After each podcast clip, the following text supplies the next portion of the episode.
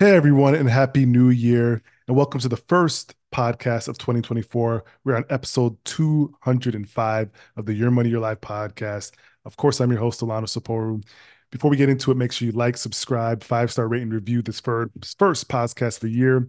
We have a long year to go and a fun year to go. So make sure you do that. If you're watching on YouTube, do the same. Let's dive right into the market.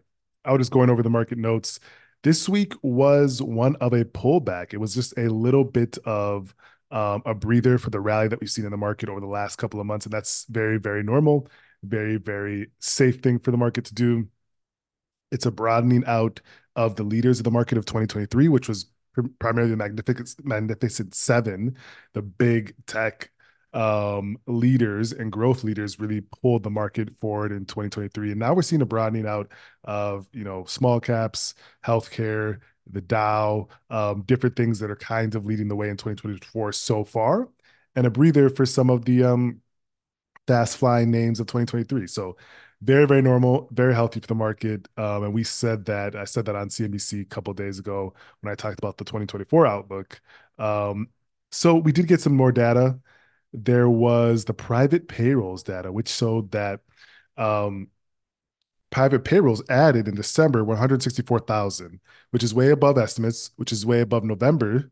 Um, and it's showing a, a, pretty much still a tight labor market that's seen growth, um, which, you know, now it's it's a thing where what's the Fed going to do with this new data, right? So we see a rebound in leisure and hospitality, which led the way um, in this growth for for um, jobs and and other other areas of the market, other areas of the job market that are still still st- showing a lot of strength. So that's um, a big thing to keep our eyes on and where jobs go because again, the linchpin for all of this is as far as the Fed's policy is what happens with the economy. So if we see the economy slip, if we see unemployment rise, if we see housing crash, then we will get rate cuts. But until then, we more than likely won't get rate cuts and rates will stay high for a while so that we can slow down the economy. And so that's still the linchpin in all of this. And it's um, a place where I think people can be patient right now. There was a lot of um, exuberance at the end of 2023. Now it's time to be patient. Speaking of jobs, though, if we get into our segment on current news, there are now fewer Americans quitting work. So I thought the story was interesting because the number of Americans who voluntarily quit their job hit, hit the lowest level in November uh, since September 2020. So they're doing this because, yes, jobs are still out there and growth is still somewhat there, but it's not like what it was before. It's harder to find. You have to dig a little deeper. It may take a little bit longer, especially than it was during 2021 um, and the craziness of the end of 2020. So the Bureau of Labor Statistics reports that um, quits declined to 3.5 million job, uh, 3.5 million as job openings eased to 8.8 million, a two-year low. So the job openings and labor turnover survey also show that the hiring fell to 5.3 million. So we are getting the, you know, a seasonality in the jobs, the private payrolls that we saw in December, because a lot of that is seasonality, a lot of that is retail, a lot of that is leisure during a heavy spending time during the holidays. Um, but if you look at it from a totality of a longer period, um, there are definitely some cracks that are starting to slow. They're slowing down. That is 100% for sure.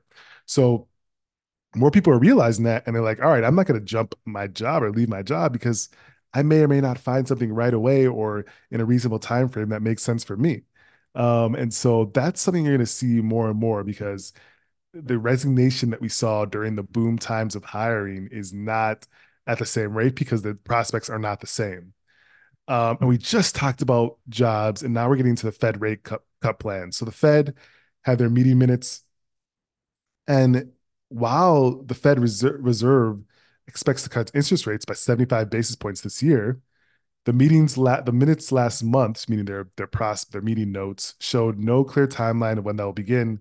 The central bank officials uh, also kept the option open to rising rates again on the table. Don't see that happening. I think we keep pat for a while and then when they get the opportunity, or when they see that there's a crack in one of those two linchpins that we we mentioned, they will start to cut rates at that time. So inflation is also a third kind of seminal linchpin because it has cooled, but it's not fully at their target. So that is another area that we'll have to watch closely. And again, being patient right now is probably the most important thing.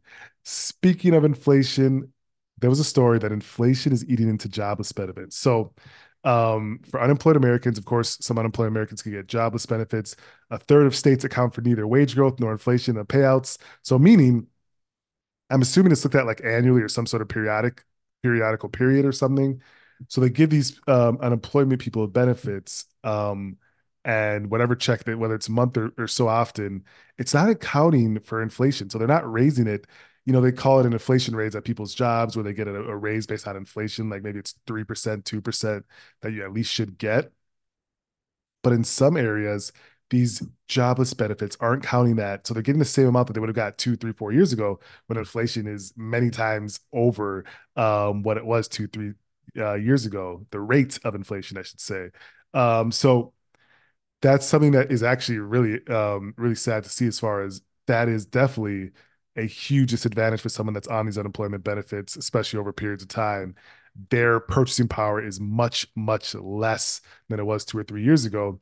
Um, so yeah, that's got to be something to look at. I don't know if it's a a a it's got to be a government and political procedure le- legislation to get that uh, rectified because um, it's going to be hard for someone to keep up if they're getting the same amounts as far as unemployment benefits and you know inflation is is where it's at right now we focus a lot on jobs the economy workforce and now we're looking at xerox who said they're going to cut 15% of their workforce so they just announced they're going to cut about 3000 jobs they're going to overhaul its executive their executive leadership their global operations this comes after the printing giant uh, seeks to shore up its core print business while also ramping up efforts to grow its IT and digital service arm. So they're trying to move more digital.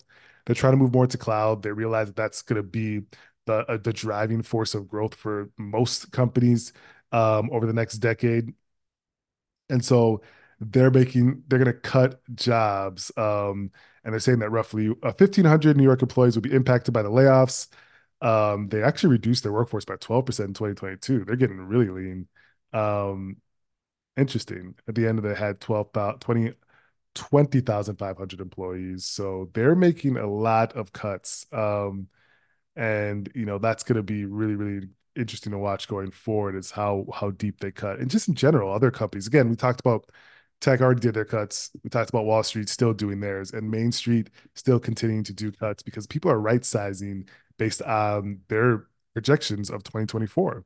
Um, and so some companies are making those cuts because they believe that 2024 might be slower for them in that regard. If, if there's an economic slowdown, a lot of companies might see that things will be slower. This is an interesting fact. Nearly half of Americans, adults, are going to participate in dry January. If you're out there, are you going to participate in dry January? Let me know why you're doing it. What's the reason if you're doing it? Um, people are participating in it. It, it, it makes sense for some there was a couple other stories that I wanted to get to. It was overall quiet week, holiday week. Uh, we talked about goal setting last week. We'll talk about the outlook of the market, and and I think generally speaking, if we're we're going towards you know more of a 2024 outlook, which we kind of gave last time, um, I think you know interest rates won't be going down until employment goes up. So that's been said for a while here. Employment real estate continue to crack. Those things have to crack before um, interest rates kind of go down.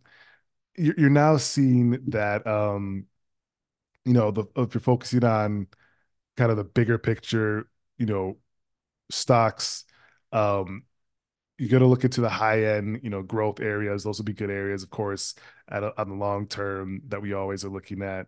Um, some defensive stocks. We like healthcare in the defensive area, um, in some areas in that as well.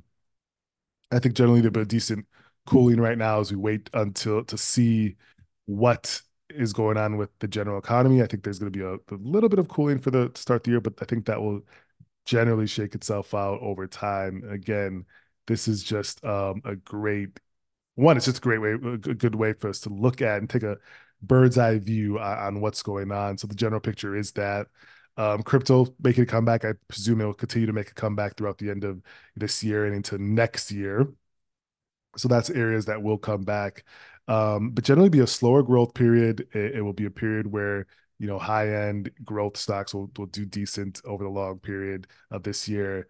Um, but again, we're not going to see, I don't believe we're going to see the crazy double digit returns that we saw uh, in the market um, this year as we did last, right? Like I think it'll be a more tempered, normalized um, return year for for the market in general. And this is bar, this is base case, barring anything extraneous that could happen. Um, this is kind of the base base case for 2024. So I think people could focus on, you know, shoring up income, shoring up other plays, um, shoring up saving for different things that they're you know saving for, making sure you're plowing into your IRAs, your retirements, and stuff that you know are for long term. Making sure you're looking for other ways to add income to have saved income to your to your retirement accounts, to your investment accounts, so that you can one just feel a lot better in this period. Because again, it's a different period time than it was in 2021, 2022 um, and even 2023. So um, that's where we stand on it so far. We'll be able to update and read it as things go on because, of course, you're going to get more data as things go. Let's go into the question of the week this week. Question of the week. We turn a new leaf. It is January 2024. I keep saying it to myself because it's so weird already. That year flew by. But with that, people in a couple months will be doing their taxes. Not now. I'm assuming most people are kind of waiting to the last minute, which I'm assuming most people do, or they extend and do it in October. But the question is a tax like question. It's question of the day. If a single person taking the standard deduction makes 40,000, how much will they pay in federal income taxes? The standard deduction, I think it increased, but I think it's like around 12. So if the standard deduction is 12,000, I think, or what, what is that? Um, okay. So let's see. The answer that would pay in federal income tax on forty thousand dollars made is two thousand nine hundred and eighteen dollars. So they said the standard deduction is actually thirteen thousand eight hundred and fifty. So that would mean that there it was twenty six, uh, roughly twenty six thousand that could be taxable. Um, so ten percent of that uh, on the first eleven thousand, that must be the rate for some uh, uh the first eleven thousand um, is around roughly 1,000. Um, 12% on the remaining amount was roughly 1,800. That will give the person roughly around 2,900 that they would pay in taxes. So yes, if you remember, it's a marginal. They look at it, the marginal tax rate, so they put but that for single filers.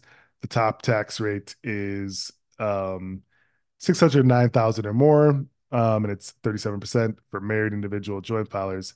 It's top tax rate is 37% and it's 730,000 or more um, there. So interestingly enough to know, those are interesting numbers to get to get a hold of. Um, interesting.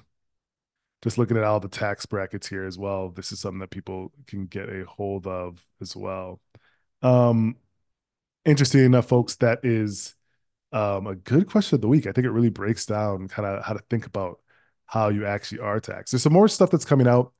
Look at the Secure Act, um, which did have some new uh, data within it. So this is a break from normal. I want to talk to people a little bit more about that and what they could essentially see um, in there. So really, um, there was a new um, directive, Secure Act of two, uh, 2.0, Act of 2022 um, it had a bunch of different um, retirement related updates to this legislation. There's a startup tax credit um, that people can get. Um, there's a automatic enrollment and escalation is expand catch up contributions for those over a certain age. So now if you're 60 between 60 and 63, you could do $10,000 um, extra into to some things. There's so much done in the Secure Act. So I'm to break it down um, uh, for folks um, and and really really break it down probably a further episode but we'll go into more detail talk about the secure act and how that could be um, beneficial for people just to be aware of. Um, so this is a preview of it. We're going to go for it in more detail and talk about um, how that could be potentially beneficial for you probably probably in the next episode. With that said we will see you in the next episode. Take care